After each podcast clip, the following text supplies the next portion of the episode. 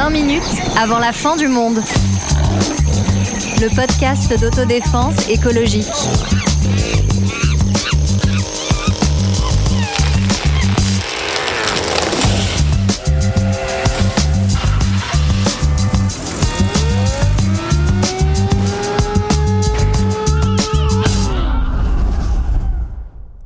Bonjour, bonjour, bonjour. C'est une émission spéciale dans tous les sens du terme. Spéciale d'abord parce qu'on est très heureux de vous retrouver après une pause liée à la crise sanitaire. D'où un air de fête dans ce podcast aujourd'hui, un festival. On va écouter des paroles qui caricaturent violemment l'écologie pour essayer de comprendre ce qui se joue dans de tels discours. Pour ça, une équipe tout-terrain, de choc, ceinture noire d'autodéfense intellectuelle, médaillée à tous les concours de Sudoku, les premiers de cordée, des mots fléchés, j'ai nommé Sarah, Bonsoir Greg et Pierre. Bonsoir. Pierre, bienvenue à bord pour cet épisode. Tu es le créateur d'un podcast qu'on aime beaucoup ici qui s'appelle Breaking All News. Absolument, Qui absolument. parle de l'actualité d'autrefois, le naufrage du Titanic, la fuite de Louis XVI, le massacre des bisons, à la manière des chaînes d'infos euh, en continu. Absolument. Alors on a une tradition euh, ici, c'est de demander aux personnes qui Ah nous ah. rejoignent, tradition récente, hein, je précise, qui nous rejoignent les meilleurs généralement, le temps d'un épisode, les personnes qui nous rejoignent le temps d'un épisode, de nous dire ce que veut dire pour eux ce mot qu'on entend peut-être un peu trop aux yeux de certains, ce mot d'écologie. Euh, terrible question, mais, mais ma réponse tient en deux mots. euh, C'est pas mal. Hugo d'abord, Clément après. Hugo Clément, l'écologie à la française. Euh, non, alors pour être plus sérieux, l'écologie, euh, en y réfléchissant un peu, parce que je savais que tu allais me poser cette question, l'écologie est intimement liée pour moi aux, aux politiques. C'est-à-dire que j'ai du mal, autant tu me dirais environnement, Ouais. je penserais euh, à l'écologie. Autant tu me dis écologie, je vois Yannick Jadot, Euh, je vois Noël Mamère, je vois tout ça, et j'ai beaucoup de mal à le dissocier du, du sens politique du Mm. terme. Alors on va voir si euh, des intervenants euh, euh, dans ce programme sont d'accord avec toi parce que nous allons écouter quelques extraits assez dingues et complètement banaux pour autant. On va commencer par le premier d'entre eux, un certain Alain Finkielkraut, et puis on en dira quelques mots ensuite. Si demain les enfants parlent plus fort que les, parents, ben, il y aura plus de civilisation. Tout simple. On sort de la civilisation. Bon, ben, c'est une voie qu'on est en train de choisir. Ça, c'est vrai. Mais euh, je pense sincèrement que nous n'y gagnons rien et l'écologie non plus. Alors, il n'est pas très content là. Non, il est pas très content. Moi, je, je, je- ouais, c'est, c'est, c'est Finkelkraut.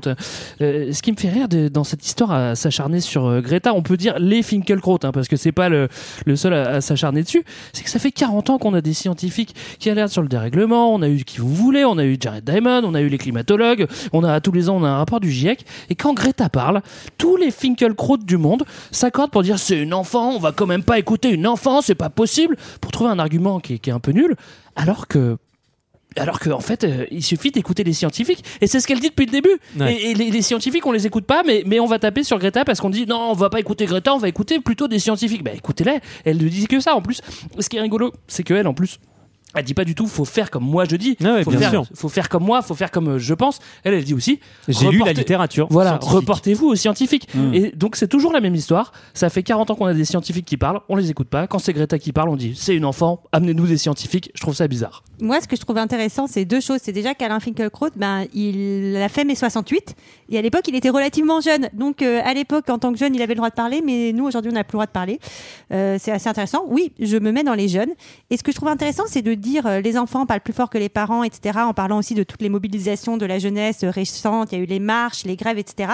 Et il y a des, des études qui ont été faites et qui ont montré qu'en fait, les enfants qui se mobilisent dans, ces, dans ce type de manifestation euh, sont souvent, ont souvent le même profil que les adultes en fait qui se mobilisent, Mmh, c'est-à-dire plutôt Ouais. CSP+, plutôt de gauche, etc. Donc finalement, les, les, les enfants vont plutôt parler en chœur avec euh, les parents pour le coup. Querelle politique, euh, en fait, qu'on vanterait comme une espèce de querelle générationnelle, si je te suis, exactement, exactement.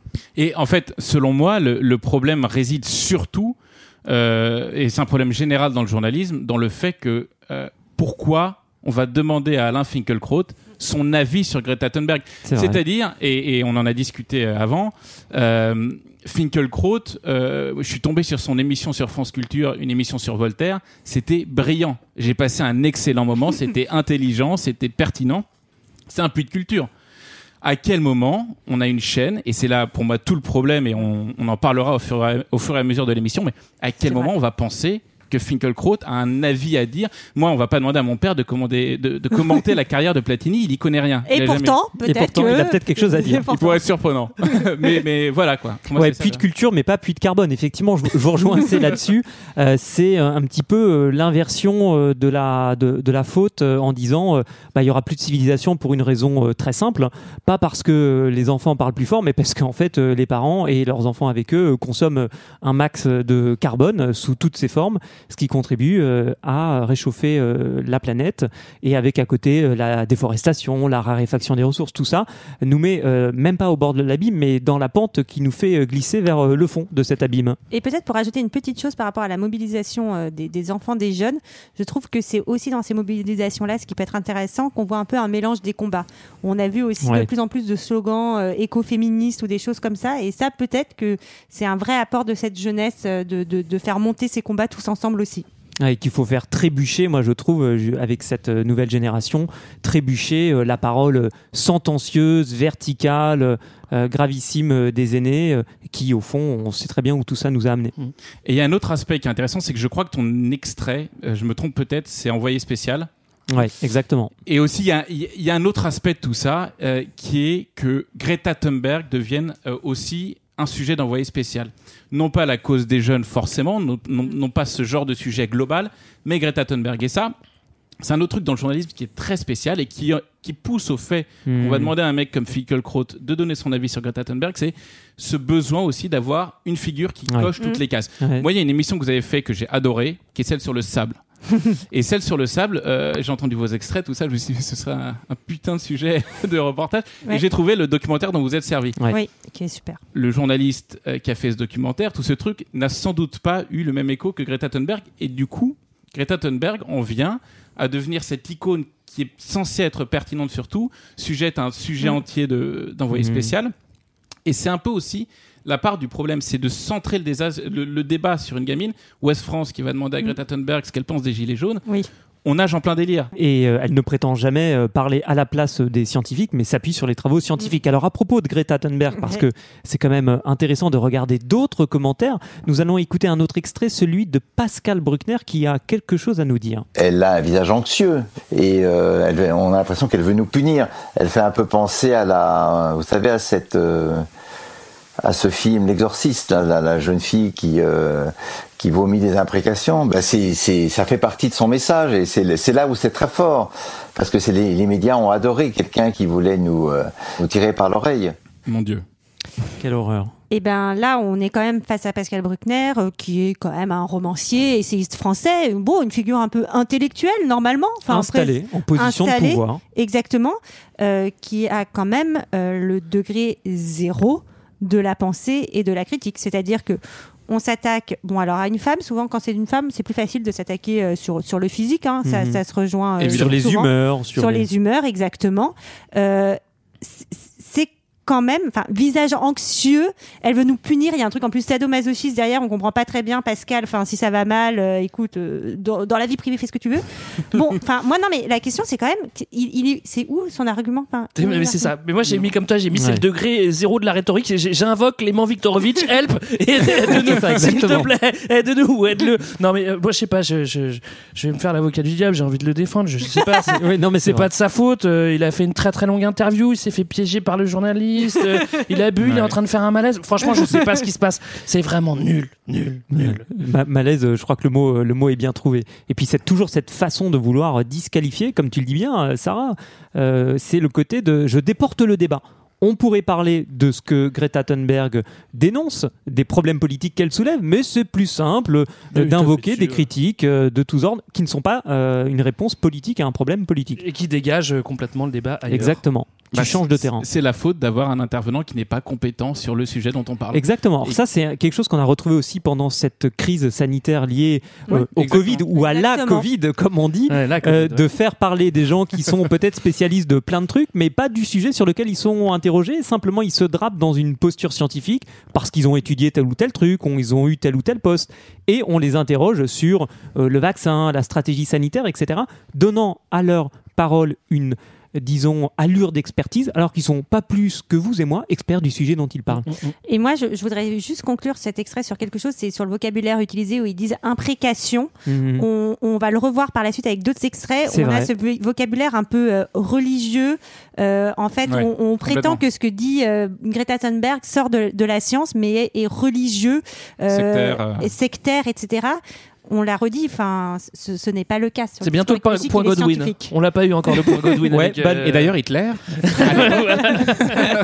Le point Godwin, on va l'avoir euh, tout de suite avec ce, ce prochain extrait qui est un petit peu, euh, allez, on va dire une, une gourmandise en ce milieu d'épisode.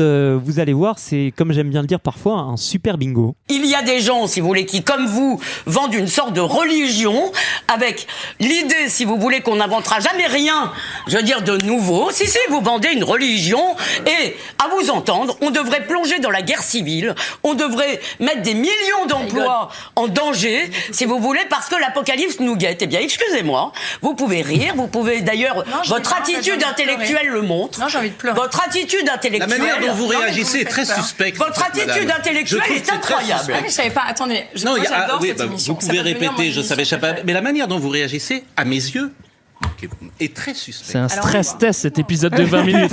Mais, euh, moi, ça me fait, euh, J'ai envie de partir. palpitant en l'air. J'ai envie de partir. Alors Pierre, tu vas pas partir parce que j'ai envie de te demander, mais qu'est-ce qui se passe dans cet extrait? Alors, c'est un extrait d'une émission très connue, L'heure des pros, animée par Pascal Pro sur la chaîne CNews, qui invitait à ce moment-là la militante écologiste et fondatrice de Bloom, Claire Nouvian.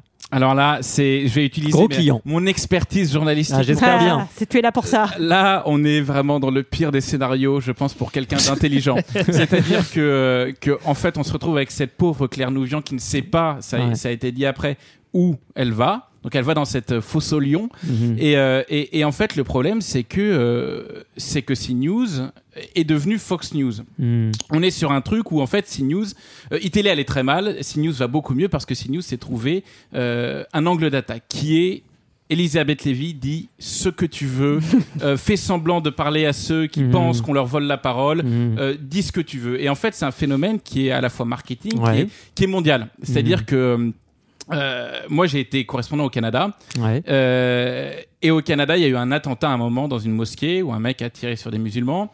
Et je, je mets deux pieds à Québec. Je venais d'arriver là-bas. Euh, c'était, c'était, je sais plus pour quelle chaîne, mais euh, j'arrive là-bas et les mecs tout de suite me disent, euh, il faut absolument que tu écoutes les radios d'ici.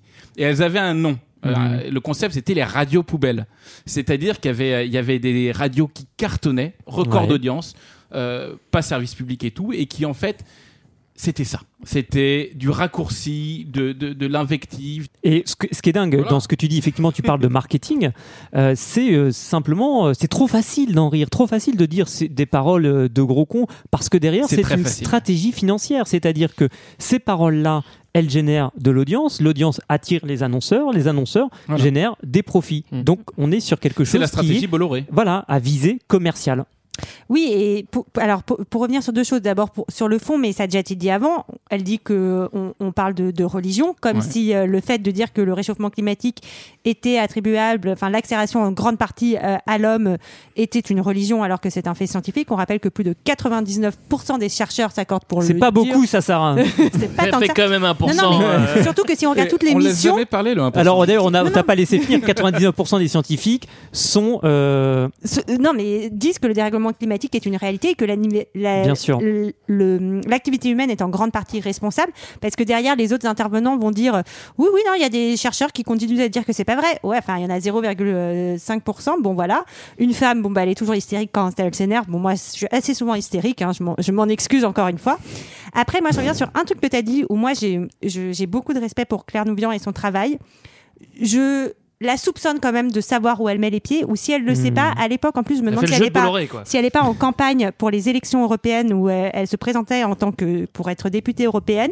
Non, mais je la soupçonne d'être un peu au courant et de jouer aussi là-dessus et de et de, de peut-être profiter un tout petit peu du buzz. Et moi, c'est le seul truc qui me, Hmm. enfin, en fait, ça, fait poser la à qui question. profite le est-ce- buzz. Est-ce qu'il faut y aller en fait? Est-ce que est-ce qu'elle a C'est une bonne raison d'y aller? Moi, c'est je n'ai pas la réponse, mais je pose la question. Voilà. C'est une excellente question.